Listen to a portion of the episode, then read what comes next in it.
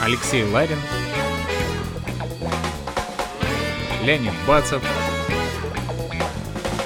Решили, сделали. Шоткаст. Сегодня в программе юрист и непофигист Владимир Беляев.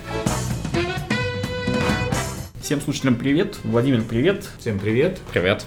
Да, мы сегодня будем говорить о юридических вопросах, о том, почему предпринимателям стоит задумываться о юридических рисках, вообще что стоит делать. И Владимир юристом, ну, наверное, ты все о себе сам расскажешь, поэтому я предлагаю познакомиться, несколько слов о себе.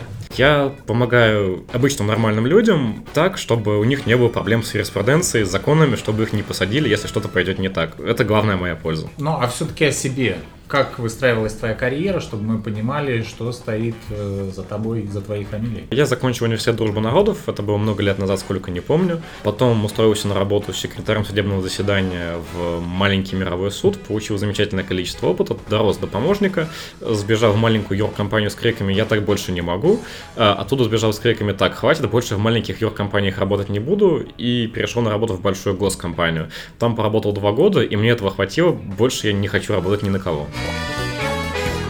Сейчас у тебя своя компания, которая помогает людям решать различные юридические вопросы. Да, совершенно верно. А есть ли какая-то специфика в тех вопросах, на чем вы специализируетесь, либо нет? Само собой получилось, что мы оказываем комплексную услугу, мы сопровождаем деятельность бизнеса, следим за тем, чтобы все у него было хорошо. Так получилось, что наша основная специализация это высокотехнологичный бизнес, это стартапы, и мы помогаем им, как правило, с договорами и авторскими правами.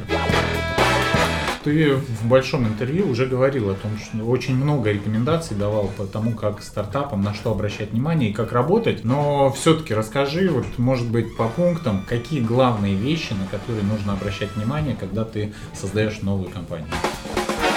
Во-первых, не очень юридическая вещь. Э, договоритесь со всеми участниками отношений, как и что у вас будет происходить. Вы облегчите жизнь и себе, у вас не будет проблем в отношениях, и облегчите жизнь юристу. Вы придете к нему, и он переложит все то, что у вас есть, на юридический язык. Вторая вещь, наведите порядок с авторскими правами.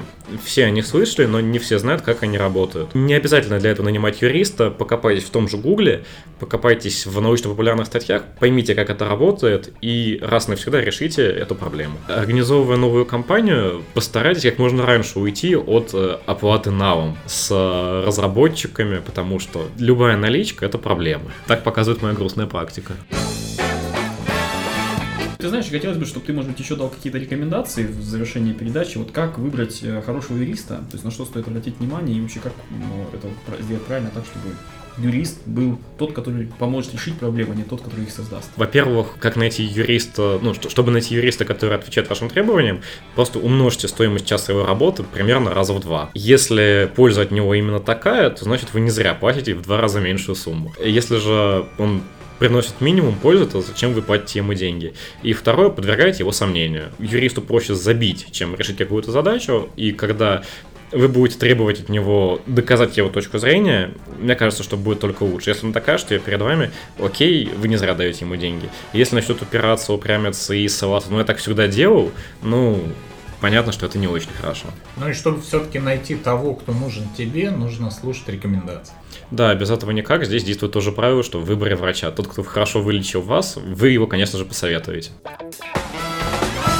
Спасибо тебе большое, то, что ты пришел к нам в передачу, стал нашим гостем. А, ну а тем, кто захочет э, более подробно ознакомиться, может быть, с какими-то практическими рекомендациями, с вопросами, на которые стоит обратить внимание, можно всегда послушать э, нашу передачу полную, в которой Владимир э, рассказывает подробно и интересно о том, как вообще стоит работать с юристом и с юридическими вопросами. Ну и рекомендуем, конечно, обращаться напрямую к Владимиру. Я думаю, что всем он вам поможет. Всем слушателям пока. Пока. Всем пока.